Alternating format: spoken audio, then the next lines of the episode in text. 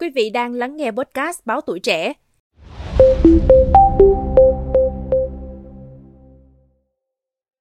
Thưa quý vị, chiều ngày 1 tháng 2, Ban Nội chính Trung ương đã thông báo kết quả phiên họp thứ 25 của Ban Chỉ đạo Trung ương về phòng chống tham nhũng tiêu cực trong năm 2023. Cũng tại phiên họp, Ban Chỉ đạo đã quyết định đưa 2 vụ án tham nhũng vào diện Ban Chỉ đạo theo dõi, chỉ đạo. Ngay sau đây, trong số podcast này, mời quý vị thính giả cùng điểm lại những dấu ấn quan trọng về công tác phòng chống tham nhũng trong năm qua và tìm hiểu xem 2 vụ án nào được bổ sung vào diện theo dõi của Ban Chỉ đạo Trung ương.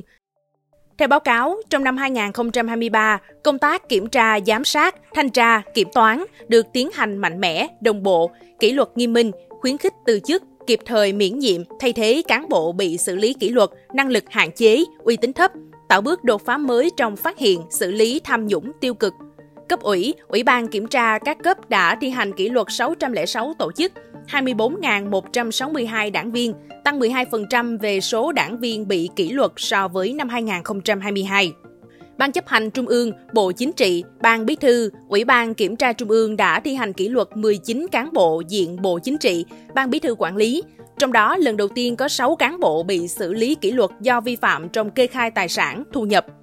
Từ đầu nhiệm kỳ đại hội 13 đến nay, đã kỷ luật 105 cán bộ diện Trung ương quản lý.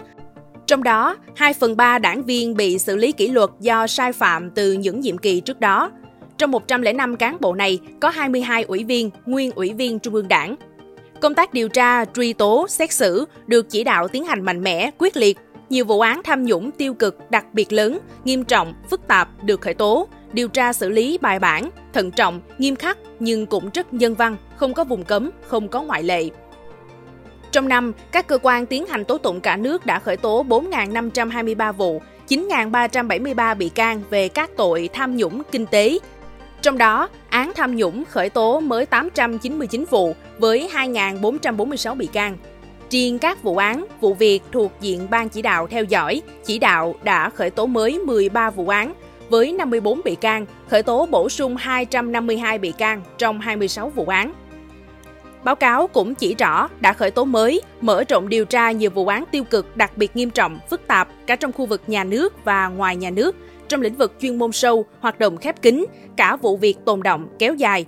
Như vụ Vạn Thịnh Phát, Ngân hàng SCB, vụ Đăng Kiểm, AIC, FLC, Tân Hoàng Minh, kịp thời đưa ra xét xử các vụ án trọng điểm theo kế hoạch. Bên cạnh đó, trong năm, các ban chỉ đạo cấp tỉnh đã đưa hơn 260 vụ án, vụ việc tham nhũng tiêu cực vào diện theo dõi. Chỉ đạo các cơ quan tiến hành tố tụng địa phương khởi tố mới 839 vụ án với 2.276 bị can về tham nhũng. Nhiều địa phương đã khởi tố cả cán bộ diện Trung ương, tỉnh ủy, thành ủy quản lý, trong đó có cả nguyên bí thư tỉnh ủy, nguyên chủ tịch tỉnh, phó chủ tịch tỉnh.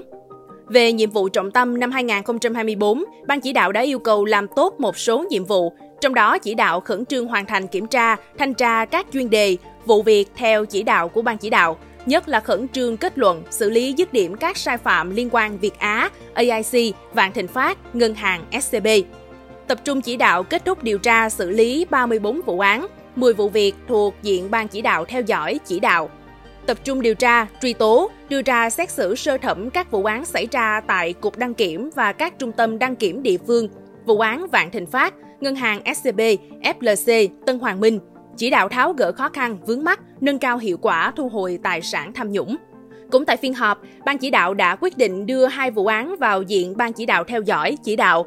Thứ nhất là vụ án vi phạm quy định về nghiên cứu, thăm dò, khai thác tài nguyên, vi phạm quy định về kế toán gây hậu quả nghiêm trọng, buôn lậu xảy ra tại Công ty Cổ phần Tập đoàn Thái Dương, Công ty Cổ phần Đất Hiếm Việt Nam và các đơn vị liên quan.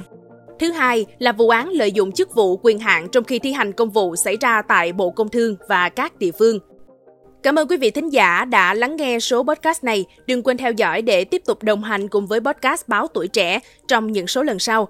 Còn bây giờ, xin chào và hẹn gặp lại!